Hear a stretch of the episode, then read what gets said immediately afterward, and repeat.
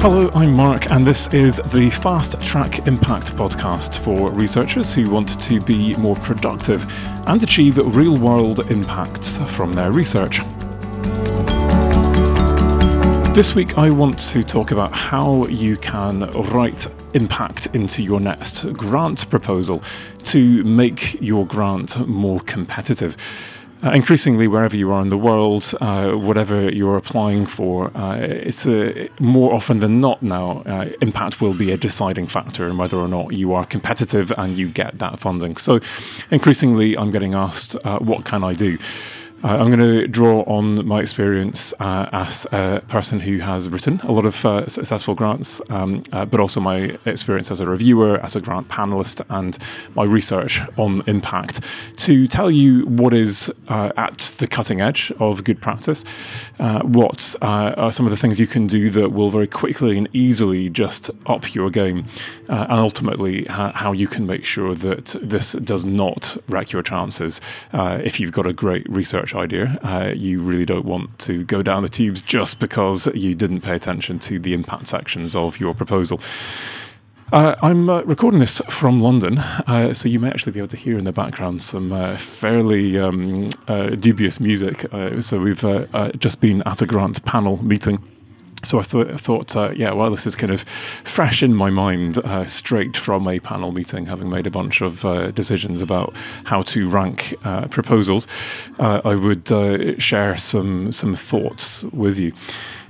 So this may or may not be of vital importance depending on what you're applying for. There are still uh, a number of uh, types of funding around the world uh, that do not require you to uh, prove that you'll uh, do any kind of impact whatsoever. Um, uh, so, uh, European Research Council, for example, uh, in Europe, Leverhulme in the UK, um, other schemes elsewhere. So, uh, depending on what scheme you're going for, this may or may not be um, that important.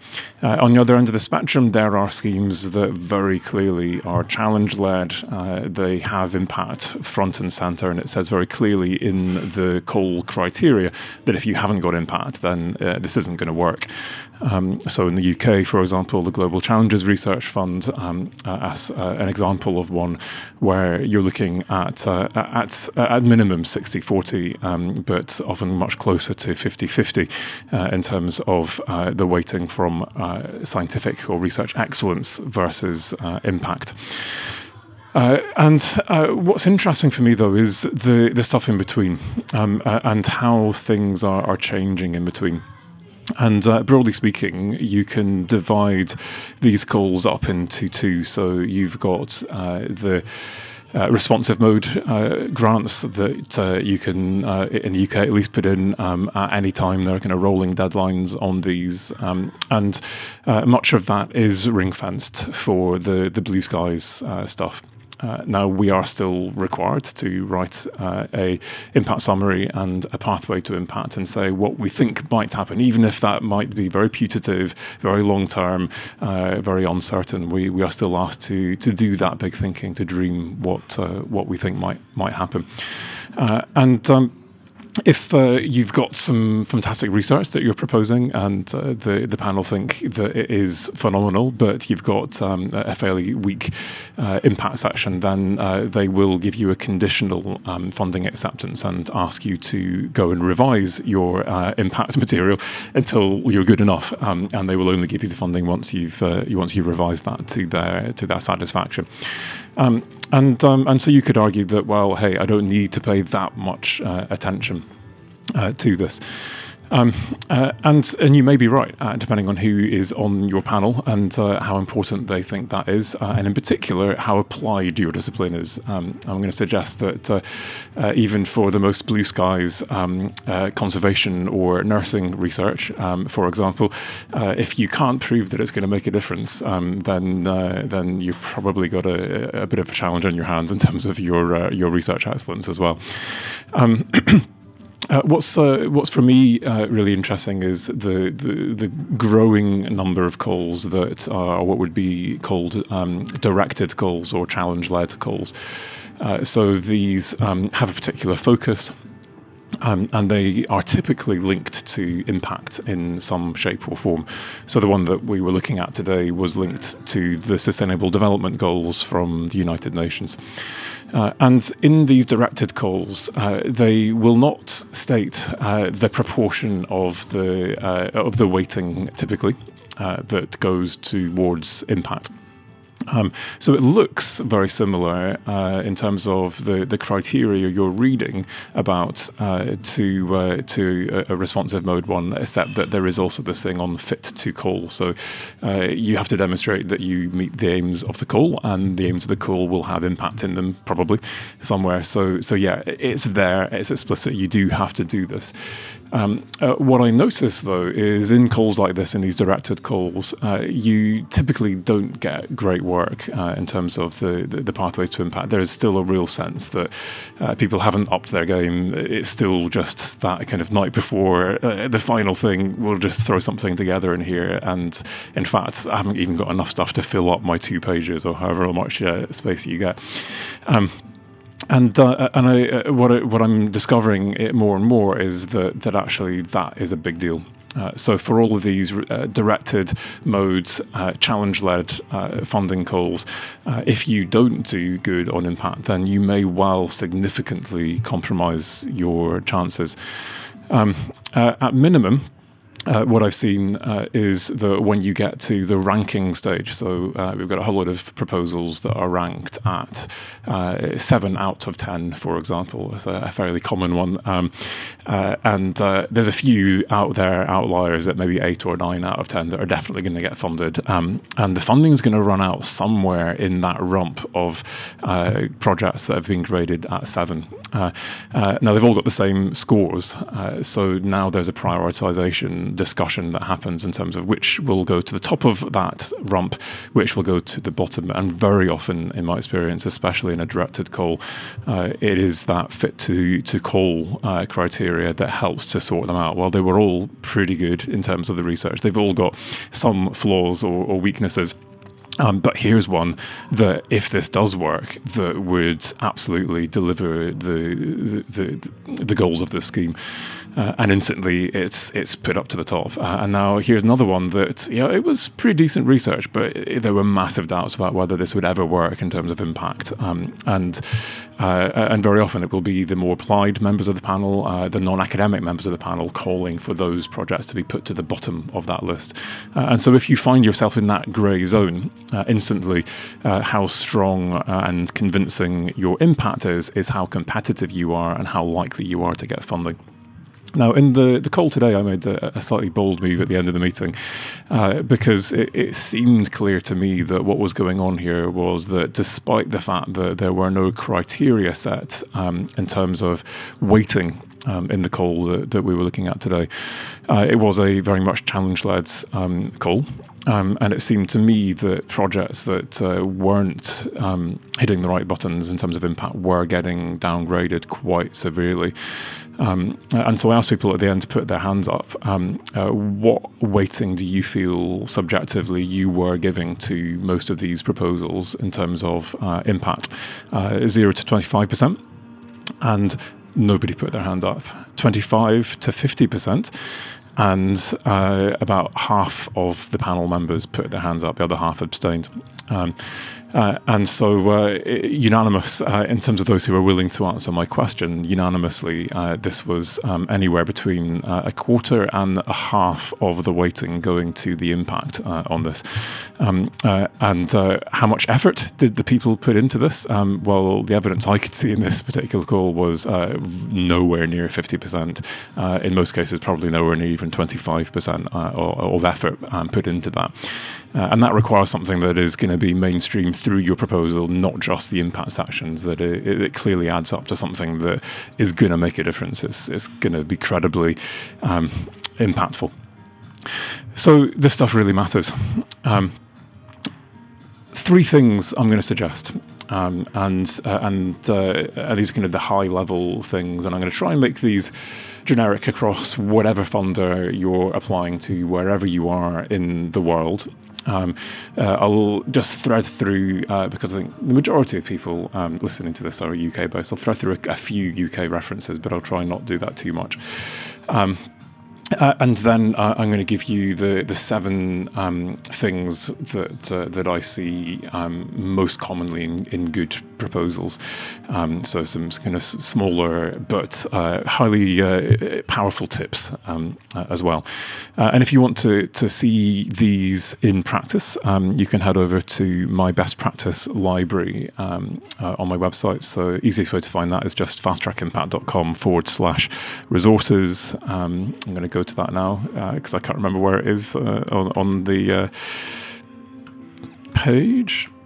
Um, and you can see all of my guides. Um, uh, specified to the research councils or uh, UKRI, as it's known in the UK now, uh, Horizon 2020, etc. Uh, they're all uh, on this page as well, uh, and you'll see in the third, fourth section down, um, be inspired with these examples of good practice. That's what I've called the heading, and and you can then see my my good practice library there. lots of different examples of um, proposals uh, that have pathways to impact that I think are good uh, for some reason. Some of them are mine, uh, some of them are for other people uh, across lots of different disciplines. Uh, and of course, none of them are perfect. So I've put my own evaluation of them uh, that pulls out the good practice features. So you can see why I think it's good practice and, um, and be inspired by those aspects and hopefully not replicate too many of the mistakes because they all do have mistakes in them, including my own ones, I will admit. Um, and uh, and for me, this is about uh, spreading innovation. Uh, so if you've got good ideas, if you've got great examples, please do let me know. I will evaluate them. If I agree, then I would love to uh, to share them uh, with with others and continue to, to drive good practice. So, um, three key things that uh, that you need to to to do um, uh, the first two things uh, in uh, the UK system would be things that you would put into your uh, impact summary, uh, and the third thing would be going into your pathway to impact. Um, but uh, you will thread these through the different um, sections of your proposal, wherever it is that you're you're applying. so the first thing is that you need to actually have some really specific impact goals. And this is not vague. Um, I'm going to change the world. we're going to change government policy. We're going going to meet all of the sustainable development goals, uh, that kind of stuff. This is something which is highly credible and uh, and specific. So uh, we're going to zoom in on this particular sustainable development goal, and we're going to zoom in on these two targets. And actually, we're going to uh, in this particular country, we're going to work with the government towards these two targets in these specific ways with this part of the government uh, in this initiative or under this strategy or working towards a particular policy or mechanism that, that might actually genuinely move the needle on this particular issue. So we've got a specific impact goal. Uh, I'm looking uh, usually, well, you will at least one. Um, I would normally go with somewhere between three and five um, impact goals. Uh, so there's a sense that, yeah, we've got something very clear here. Uh, go back to the first episode of uh, of my podcast this season if you want to hear uh, my typology, uh, or just um, uh, there's an article called "What is Impact" on my website. Um, I think linked from resources as well, and you can see my typology. Uh, for me, I find this quite a useful way of identifying impact goals because I think very often we're really tied up with just those long term really exciting, powerful end of pipe solution type things, uh, which is great. Um, but uh, but we then overlook the fact that there are potentially some very persuasive um, uh, and entirely legitimate impact goals much closer to home. Uh, uh, and for me, there's a real benefit here because uh, you get to appeal to both sides of uh, the funding panel uh, or the review college. So there will be the reviewers and the, the panelists uh, who I would characterize as bored.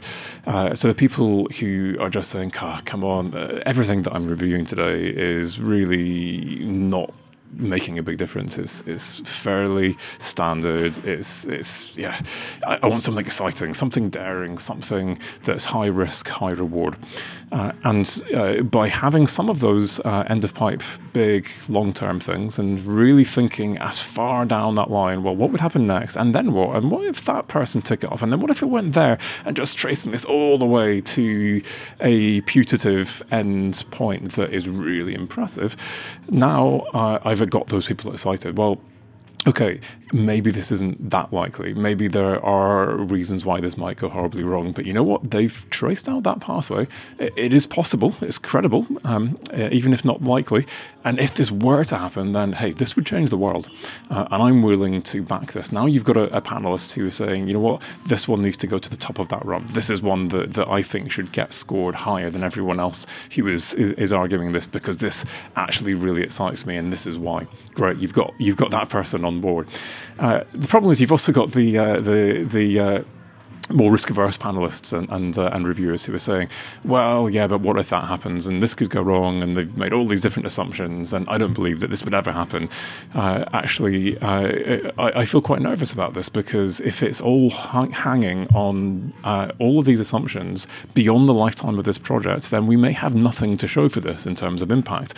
Uh, and so by using my typology, you are now able to sort through and think uh, about a range of closer, uh, nearer uh, impacts, which are still legitimate and are typically going to happen within the lifetime of your project. So uh, they are now highly credible, highly likely, um, uh, and they're not as impressive. But uh, for those risk averse people, yeah, that could happen, and that, I believe that that is actually going to happen. Uh, so, for example, capacity building impacts, uh, uh, awareness raising, um, uh, and understanding impacts. We've changed how people think about this issue, and this is why it's really important uh, that people think differently. This is why it was a problem that they thought how they did or how they do now, and this is how we're going to change this. Perhaps shifting that into attitudinal change, behavior change, things like that. Um, what what are these things that you can do? A change in professional practice, for example. We don't actually have it threaded through all the way to changing people's lives, changing uh, customers, uh, patients, or whatever it is. But we've changed professional practice. We've changed organizational culture, uh, although we haven't got the, the, the bottom line yet in terms of profits or saving money. Uh, those kinds of interim impacts um, uh, you spot when you start looking through the eyes of my typology, and you think, "Huh, yeah, we can do that and that and that." That. Great. Now I've got some impact goals. I've got the the, the, lower risk, highly likely things within the lifetime of my, pro- of my project. I've got the more exciting, ambitious things that are going to uh, hopefully get people batting for me uh, on the panel. Um, uh, and uh, and I've uh, written them in a way which is highly specific. Um, so I'm.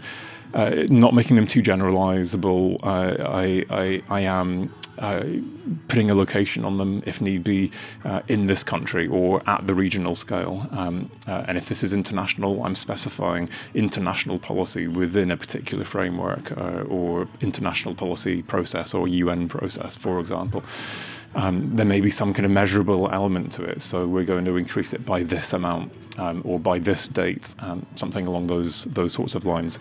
Uh, and to make sure this is um, specific and measurable, uh, I would ask yourself the question: Well, how will you know if you've achieved that goal? Uh, what would you monitor? What would you evaluate? Uh, whether qualitatively or quantitatively, what would be the things that you would measure, count, the kind of things you would expect people to stand in front of you and say, if this has actually worked, yeah, that has meaning for me, that has value, that's changed my life. Uh, and the more specific you can be as you envisage what this might actually look like, um, the, the, the more specific you're able to make uh, your, your impact goals. Um, uh, for me, a take home message from this podcast episode uh, is going to be a, a, a three word take home message, uh, which is specificity equals credibility. Uh, and that for me starts with your impact goals. Uh, instantly, you've got really specific impact goals, you've got credible impact goals. If you've got credible impact goals, then great. I want to know what happens next who's going to benefit, and what happens after that, which is, well, what is your pathway? What are the activities, engagement methods, or whatever that you're going to use to enable those people to benefit in these ways? Uh, but instantly, I've got something that's impressing me. Uh, it's, it's, it's, specific and therefore it's credible. Um, some of the calls that you uh, may uh, be applying to uh, will already have um, expected impacts that uh, that they want you to apply for. So. Uh, this uh, can be very prescriptive. So, in Horizon 2020, for example, um, there will be very specific things that you have to explain exactly how you're going to achieve those societal impacts or benefits. Uh, and um, and great, tick those boxes. Uh, but that doesn't mean that that is all you can do. Uh, you can go beyond, above. You can go deeper. You can be more diverse. You can be richer. Uh, and I think for me that's really empowering because I think that uh, when you have very prescriptive goals, it can be quite instrumental. It can be quite narrowing. You can feel like you've been put in a straitjacket. Uh, and for me, uh, yeah, to be competitive, I'm going to have to do all of those things really well. Um, but uh, I can become even more competitive when uh, I then go beyond and I go deeper. And uh, those people on the panel who also feel a little bit critical of the way that the call has been framed and how narrow or instrumental it, it is, uh, you're instantly winning brownie points with them and you're going above and beyond. Now, of course, you need to not go too far above and beyond in terms of value for money um, and and losing focus, um, but uh, certainly don't allow yourself to be constrained if you feel constrained. Um, by by what a call is is telling you you have to to do. So that's my first of, of three things you need to get right. Um, uh, specific impact goals that you can monitor and evaluate. Uh, number two is that you need to have uh, well-targeted stakeholders and or publics. Uh, in many uh, funding calls, they will be termed beneficiaries, um, uh, the people who will benefit. Uh, now, for me, the word beneficiaries is, is actually uh, quite useful because um, uh, if uh, you listen to the, the first episode of this season, you'll hear uh, the definition that I've built into the second edition of the Research Impact Handbook of impact simply as benefit. And for me, the really empowering question that I then ask is who benefits? And uh, and for me, there's two sides to this. So um, in our funding applications, we are expected to tell the uh, the funders who will benefit from this. Uh, they're asking for our beneficiaries, great. Uh, but when we ask that question, uh, what instantly comes to mind, uh, hopefully, is the fact that, uh, yeah, these guys might benefit uh, in this time, in this culture, in this place, in these ways. But actually, there are a bunch of guys over here who may well feel this very differently and perceive it differently, and for whom this may be the opposite of a benefit. And uh, it's really important that we identify that. Now, we're maybe not going to, uh, to, to sell that as an impact goal if this is a negative, um, but uh, if you have uh, an impact goal that you realise now uh, is hugely contestable, uh, then instantly you know that you've got a critique you need to head off. Um, and I'm either sidestepping that issue altogether and refocusing my proposal and not going into that really hotly contested, controversial area where I'm going to get tied up in knots uh, or I'm doing my homework on this and I'm working out, right, well, how could we do this in a way that gets as many benefits for as many people as possible? Uh, and can we understand who these people are who we think may be disadvantaged and why? Can we work with them to find out if there are ways in which we could ameliorate the, the worst negative impacts of this uh, for, uh, on them? Uh, and uh, then that means that uh, later on in the proposal, uh, whether this is, in my case with support um, for something which is very much co-produced and integrated throughout, uh, or my pathway to impact, or wherever it is, uh, I'm able to head off those criticisms um, and do something a bit more sophisticated that says, okay, we're aware that we're making some assumptions here. We're aware that these groups um, might have these issues, and this is what we're going to do to to deal with that. So you're you're not uh, attacked um, uh, and uh, by by reviewers and, and panelists um, for for what you're planning, um, uh, and you're not too naive. Uh, so, so that's the, the, the first key point here is uh, we are identifying beneficiaries and we identify the flip side and we head that off. We deal with that. We don't just hide it or brush it onto the carpet and and hope no one notices and nothing bad happens. Um, the, uh, the the first challenge that I think um, many of us will will have is that we we have fairly blinkered views of of this when we just kind of go in with a blank sheet of paper. Uh, if I give you a blank sheet of paper and say, right, tell me who will benefit from your research, two or three organisations, groups of people might instantly come to mind, um, and there will be two or three organisations or groups of people who you would never say up front um, but when I probe, when we think about this, when you talk to your colleagues, when you talk to other people, you think, oh, yeah, yeah, they're actually really important. Um, and you know what? It's not just me who always forgets those guys. It's uh, the rest of the world constantly forget these people. These are the marginalized, these are the voiceless. And you know what? I don't want to fall into that trap. So, uh, my, my message here is be systematic. Uh, and that doesn't mean that you therefore have to identify and represent everyone who might have a stake. Um, if you are diligent, uh, then you may come up with lists of hundreds of organizations. This is possible.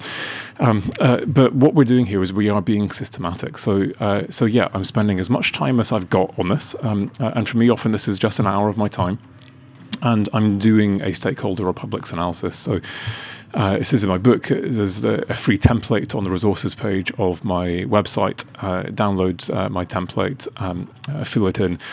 Uh, and uh, and essentially, a, a, good stakeholder or publics analysis is, is simply asking three questions. Um, so, who are people who might be interested in my research?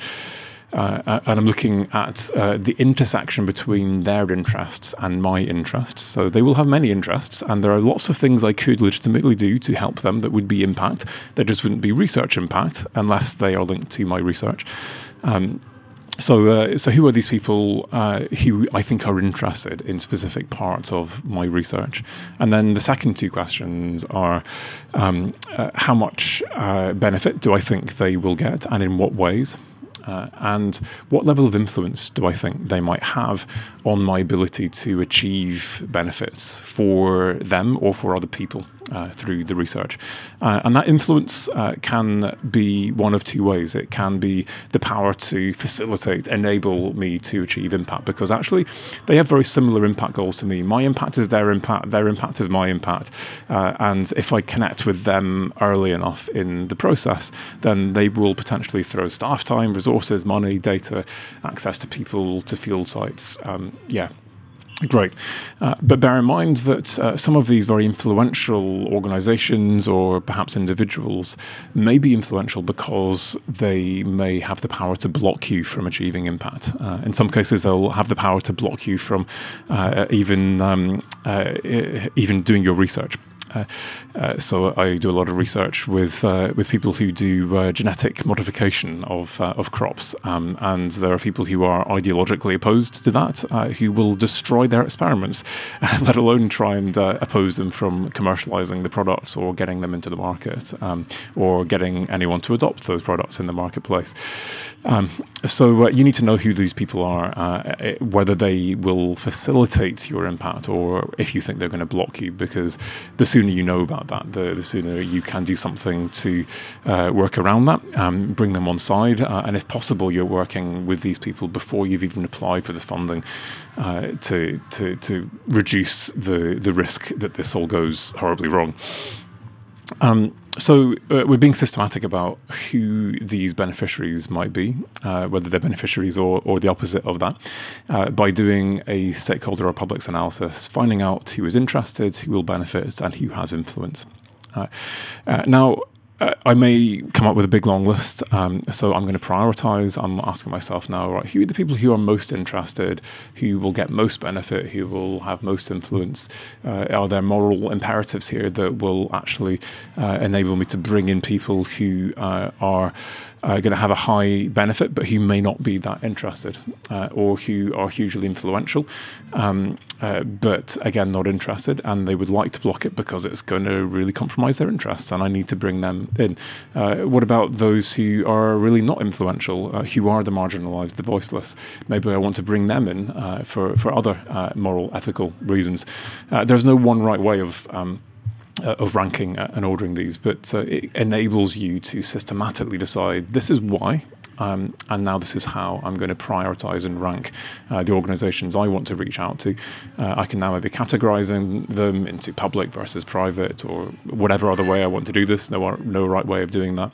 Uh, and now uh, I've got a, a, list of types of beneficiaries uh, that I can write into my proposal. Uh, in the UK setting, that would be in my um, uh, my impact summary. Uh, which the impact summary just has your goals and your beneficiaries. simple as that. Um, so I've got these I don't know, five different groups of uh, of stakeholders or publics uh, that I think will be relevant. Um, and I've got specific examples of, uh, of organizations within uh, those publics uh, or, um, or stakeholders. Um, uh, do note, I just used the word publics plural. I didn't uh, do that on uh, by mistake. Um, I don't believe there is any such thing as the general public. What we're looking at here is is different publics who will vary in their level and type of interest in your research. Who will get different benefits uh, who may or may not be able to influence uh, others taking this up, um, this going places. Uh, so uh, we're trying to understand who those different publics are, uh, and even if this is uh, school children, I, am asking myself, well, okay, uh, is this um, in England versus Scotland? And now I've got different curricula, and which part of the curriculum does this apply to? Which age of school children um, might I be trying to reach out to, depending on where there is a biggest the biggest attainment gap, or where I might be able to influence people to choose a particular subject? And I've got it narrowed down to okay. Um, uh, Publics has turned into children, has turned into school children, has turned into uh, year seven uh, primary uh, children uh, studying uh, environmental issues um, as part of the Scottish Curriculum for Excellence. Great. so we're being specific. And again, as I said earlier on, specificity equals credibility. this is not now. Um, we're going to work with the government. Um, uh, we've now got uh, it, it is uh, the UK government versus another government. Um, uh, this is uh, now a specific government department. This is a particular team within that government department, and here is the name of the team leader who we have approached for uh, to join our our stakeholder advisory panel. whether or not they've accepted, I, have got that name of that person, um, and. Uh, and later on in the pathway to impact, um, here are some specific strategies that they have uh, worked on that are in the pipeline that we're going to contribute towards way more credible than we're going to work with the government. Uh, and instantly, government, I'm asking questions. Do these people actually know which part of government? Do they actually know what policy agenda? Do they have any idea, really, um, uh, in terms of specific goals here? Uh, or is this just pie in the sky? And are they starting from scratch? In which case, I'm not sure I believe that this is that credible. so let me have a think. Anything else that uh, that you need to know about here in terms of targeting stakeholders, publics, beneficiaries? Um, yeah, I think uh, a final point here is just the, kind of the order of this. Um, uh, now, in an ideal world, and, and, I'll give you my unideal world as well, because uh, that's just that's just be real here. Um, in, an in, an ideal world, you've got time, um, and you're doing this ahead of time, um, and now based on this stakeholder analysis or public analysis, you're going out and you're talking to these people. I'm writing an email to these people, and I'm saying I'd like to meet up with you. I'm not just out of the blue asking for a letter of support. I'm asking for a meeting, whether it's a phone conversation or whatever else. I want to find out more about your interests in this particular area.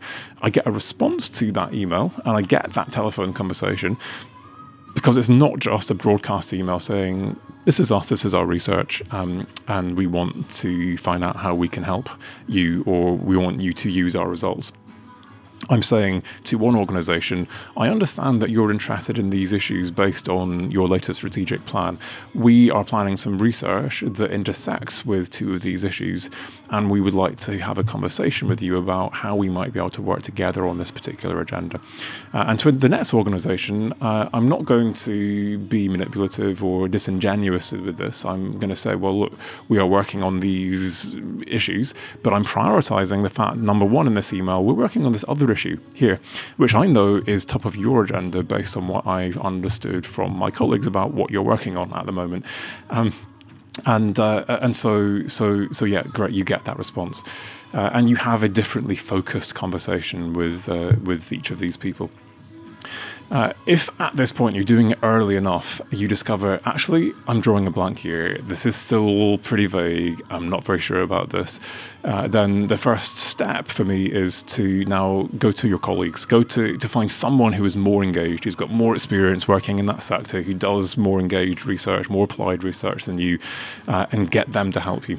Uh, even turn it into a little workshop. Um, I, I, quite often do this with one or two cross-cutting stakeholders who I've got a bit of social capital with.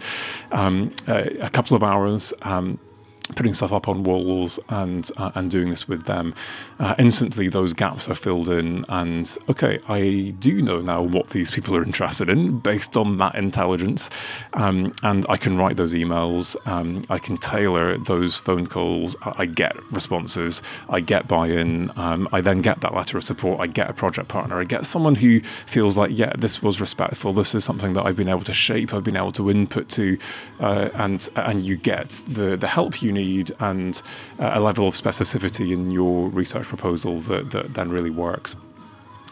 Uh, so, so for me, early is great because you actually have the chance to, in some way, co-produce your proposal. They get the chance to shape what you're doing, help you to, uh, to to do things that are going to be highly relevant. And it's not just a case of, well, here's the research, uh, and now we're going to disseminate it, and we're going to hope that it's relevant to these people, but we didn't ask them what they really wanted to start with.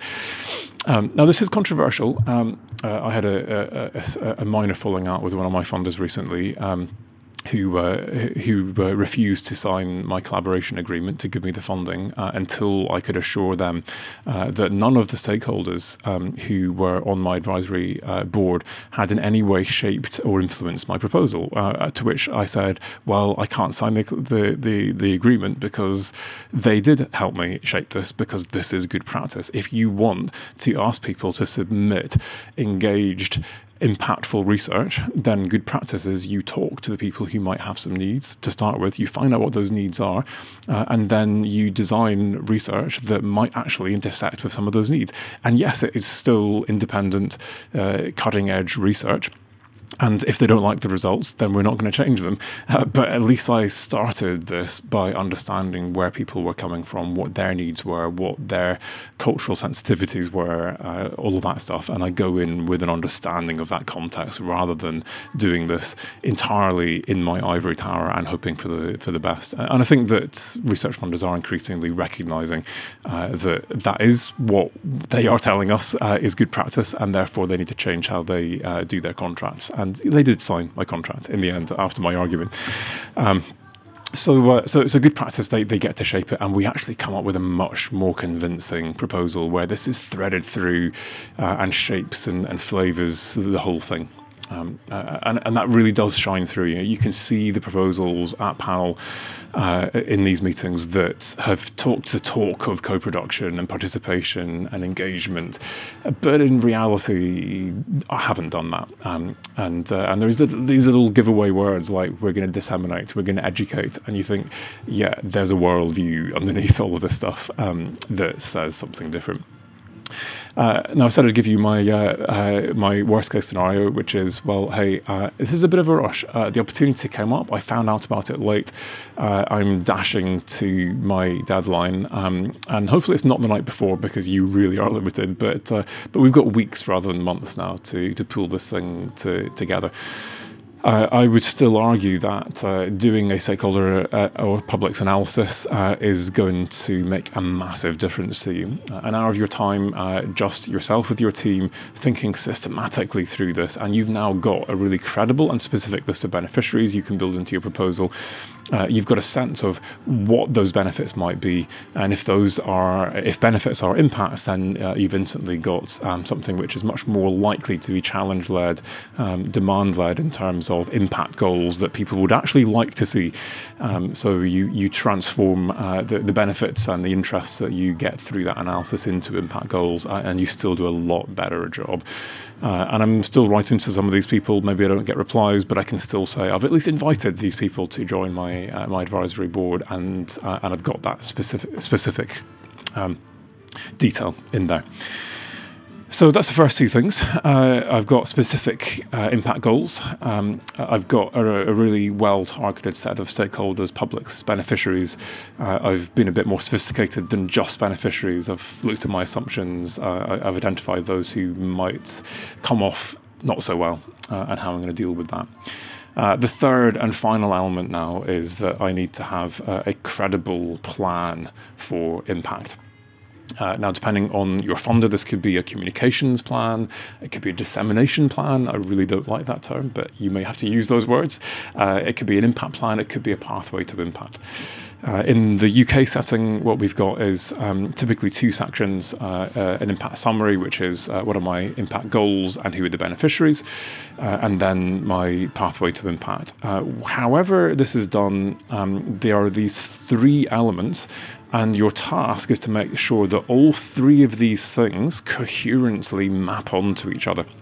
So uh, I've got a set of uh, impact goals, uh, and I'm asking myself now uh, who are the different groups who will benefit from each of those impact goals? And as I run through those impact goals, uh, is there an impact goal that doesn't have anyone who will benefit from it? Okay, I've got a missing beneficiary group who might benefit from that goal. Okay, I add them in.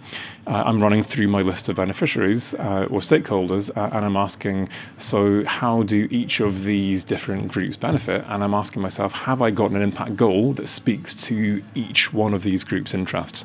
And I go through, and it turns out that, well, actually, farmers are one of the key beneficiary groups, and there is no impact goal that has any relevance or benefit to farmers. It's all targeted at policymakers.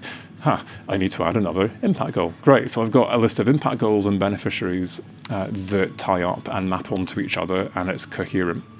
Uh, now I need to make sure I've got a list of activities, specific plans, pathways, uh, things that I'm going to do that will enable me to achieve each and every single one of those impact goals for each and every one of those beneficiaries.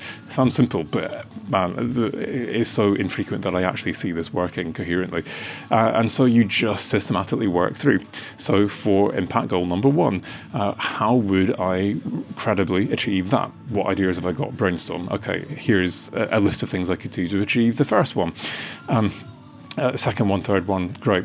And I'm going through my beneficiary groups. So here I've got a whole series of um, uh, of activities for my first impact goal. This first impact goal, uh, I think, is is all uh, is something which is, is all about policy.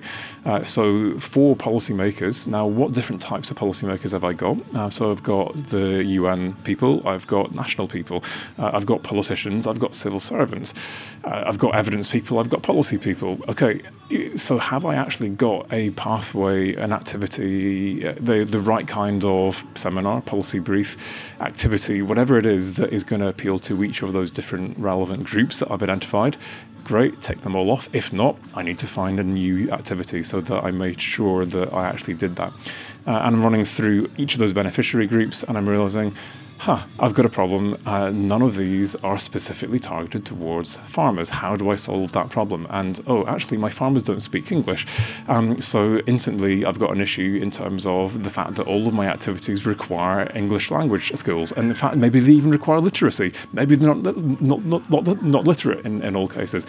Um, uh, I, I, make no assumptions about farmers. I, have met uh, many uh, many people who uh, you would very much expect to be literate, um, who are who are not literate. Never make assumptions. Uh, I can tell you from bitter experience uh, in terms of of, literacy, wherever you're working in the world, um, including in the the richest countries of the world.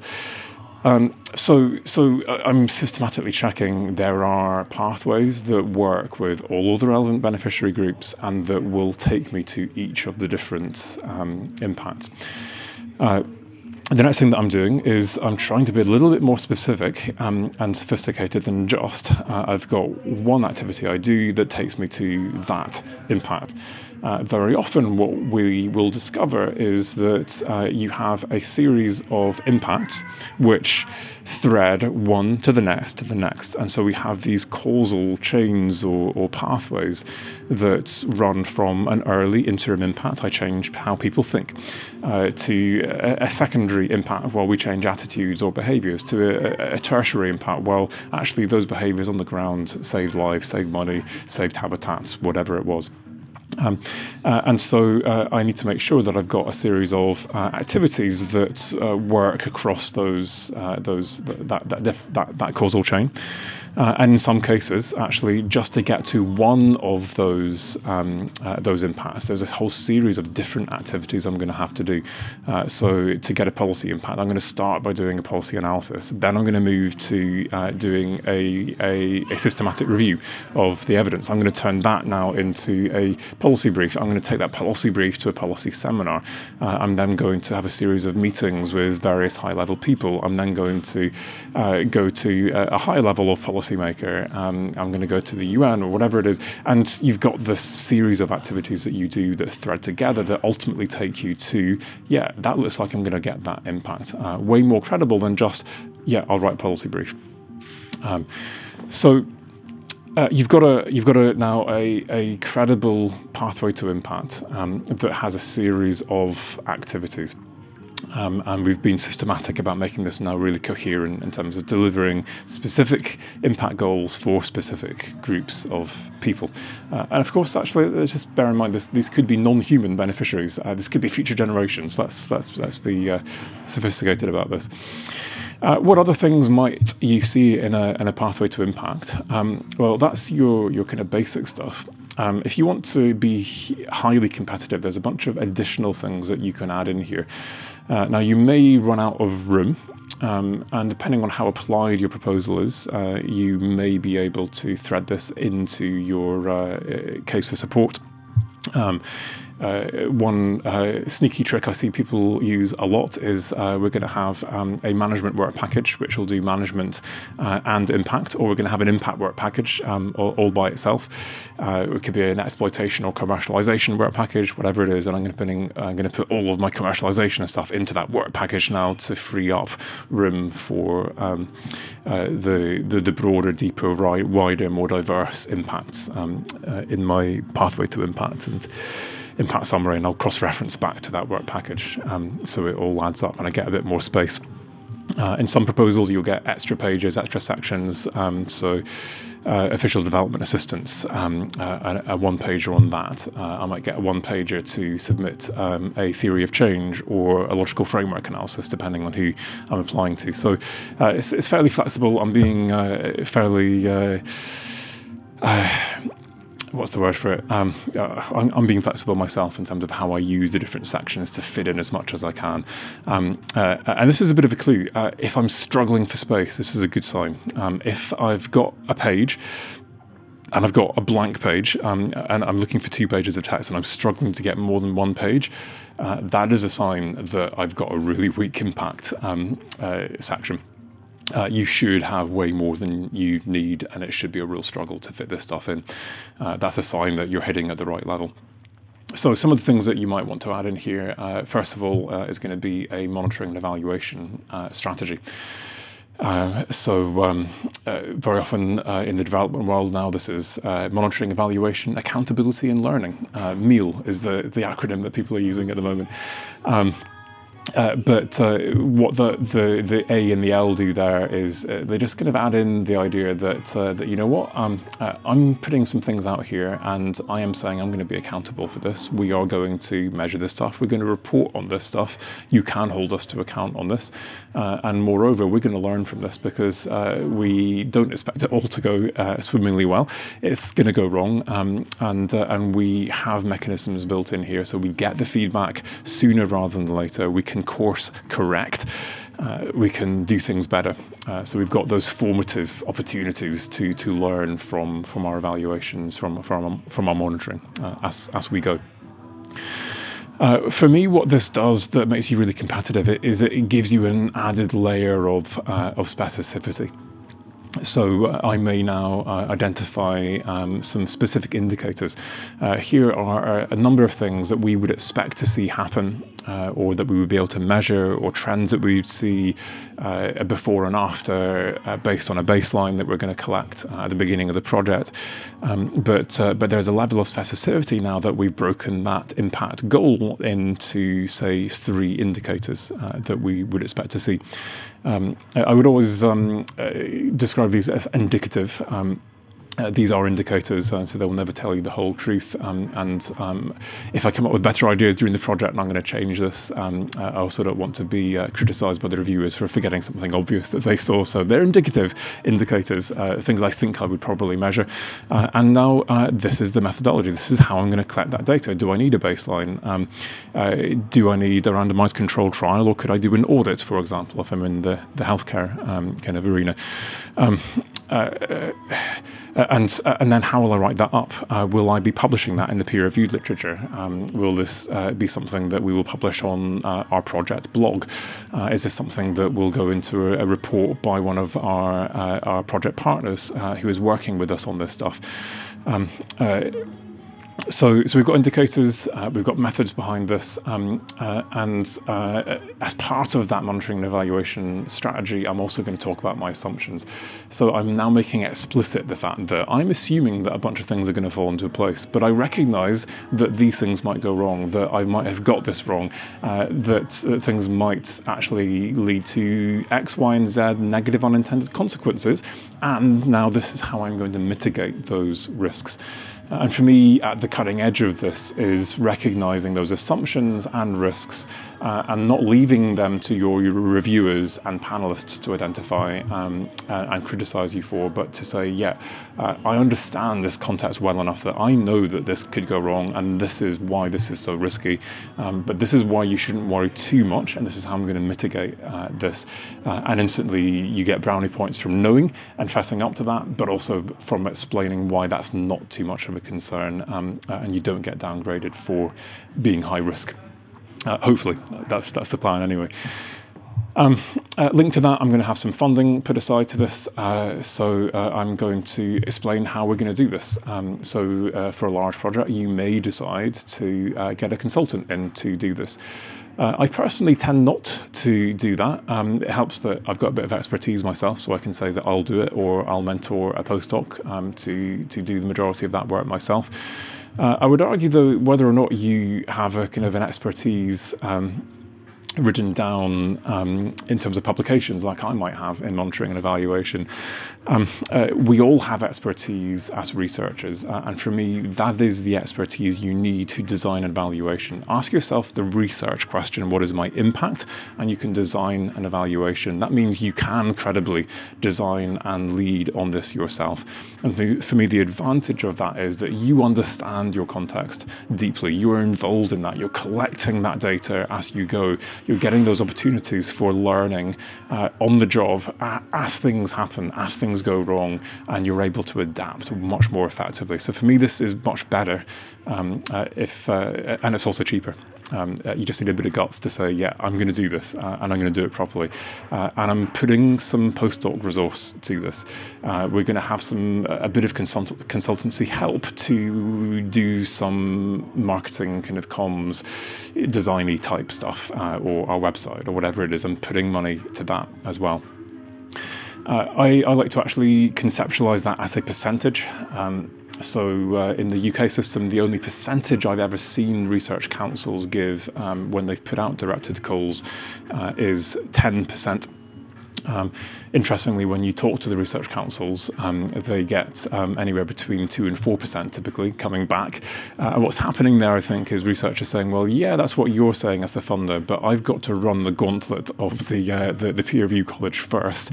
Uh, and they may not be where you're at with impact. Um, so let's, uh, let's not risk uh, this coming out as bad value for money. Um, uh, and so, so for me, where, where I pitch this is generally somewhere between 5 and 10%. Um, and what I'm arguing here is, guys, I'm taking this seriously. Um, this is the amount of funding I'm putting aside. Uh, it's this number of days of postdoc time. Uh, it's this percentage of my role as project manager or principal investigator. Um, it's these um, consumable costs, travel costs, uh, workshop costs, uh, printing costs, website costs, etc. Adding them all up, this is the percentage. I'm taking this seriously. Uh, other things that you can add in here, um, uh, I think we would all integrate our academic track record into our proposal. Uh, trust us, uh, we're amazing, uh, and it does it does help. Um, uh, of course, depending on the kind of proposal you're doing, it's more or less important. so if you, this is an early career targeted thing, it's a first grant type thing, yeah, maybe it's less important. Fellowship application, for example. Um, uh, but uh, but uh, whether or not it's uh, it matters um, uh, in terms of your academic track record, I would argue that it really does matter uh, in terms of impact that you have credibility in this arena. Um, and um, and for me, if this is a, a, big project, if you don't think you've got that credibility in terms of I've never worked in this country before, uh, I've never engaged with these types of hard to reach groups before in these really contested issues before, uh, instantly uh, you may be perceived as not being a safe pair of hands. So uh, for, for me, I would then be approaching someone uh, who would be considered a safe pair of hands and inviting them on as a collaborator uh, to help me do better impact and be credible in terms of my track record. And then whatever I've got to show for this, uh, I am putting that into the proposal and saying, well, look, here is our track record in terms of impact. Uh, we can't prove to you that we are going to uh, go out and um, and do this stuff and make it work. Um, but what we can prove is we've done this before in similarly challenging contexts in this country with these groups uh, on these contested issues before, and we have achieved impacts before. So trust us, we can do this again, uh, and and that can be fairly fairly persuasive. Uh, final couple of words on this. Um, uh, most of the things that I review in this space, uh, they're massively dense. So um, this is a good sign. You're really trying to pack it in. You've got more material than you want, but uh, the the amount of time that people have to go through these um, can be surprisingly short. Uh, so um, in the panel today um, we were uh, on average 10 minutes per proposal uh, for all of the discussions. Um, and um, uh, that's a discussion. Um, uh, what's happened before that is that we've got a, a number of peer reviews, so uh, anywhere between three and five uh, peer reviewers uh, who've looked at this uh, in lots more depth. and then we'll have an, an introducer and a second introducer who will have read it in depth again. Uh, and we'll be talking to it in panel. There'll be two people who will have read it in not much depth, but they'll be vaguely familiar with it, and then uh, a discussion. Uh, the rest of the panel, they're looking at it typically in that 10 minutes, um, uh, checking bits that are relevant to their expertise. What I'm doing is I'm going to the pathway to impact and I'm looking, is that credible? Um, or, or, I'm going to the specific uh, methodology that I'm familiar with um, uh, or, or discipline. Uh, and uh, and if you can't find the relevant part and you can't read that quickly, uh, then you're instantly at a disadvantage. Um, uh, and uh, I suspect, looking at uh, the number of words um, and the misunderstandings that I see again and again in um, peer review feedback, that a lot of these pre peer reviewers are doing this on the deadline day um, in significantly under an hour. Um, uh, and uh, and they are speed reading these things. Um, uh, so uh, do yourself a, a, favor, break up that text, put in some uh, some subheadings, at least make bold the key points, um, put in some bullet point lists. Uh, things like that. let's let's not waste space um, with lots of tables and things like that. But let's think about how we can still break this up and help people signpost and navigate that text. Um, one thing people uh, often do is, is add diagrams, uh, and for me, your diagram needs to save you words and communicate something much more space efficiently. Uh, I think um, a diagram is problematic when it's half a page out of two pages and you're repeating all that stuff in the text. Um, it, it, needs to explain something that's hard to explain in the text and that is going to save you space. Uh, and that's why um, something uh, something like a theory of change um, for me often isn't that helpful um, uh, unless you've been given that extra time and space to to do that, and that's an expectation on you. Uh, great, use it as a planning tool uh, to get your thinking straight and to get those causal chains painted out in your imagination. Uh, so this is credible, but uh, one out of two pages to a pathway to impact, um, you're not going to have space to do that justice, and you're going to end up explaining and repeating stuff and, and kind of coasting along the surface uh, of things. So I'm going to conclude with a few additional tips that I think can help. Uh, the first of these is that you need to demonstrate that there is a real demand for or interest in your work. So uh, come up with some kind of evidence based problem statement that describes the number of people who are affected by this particular issue or how important it is in some shape or form. Uh, and then you can set your impact goals in relation to that. Uh, we're going to address the whole of this issue, part of this issue for this population in this location. Uh, and uh, you're able then to talk in much more persuasive terms about uh, the nature of the challenge you're going to help address. Uh, and so give more power to your impact in the way that you frame it.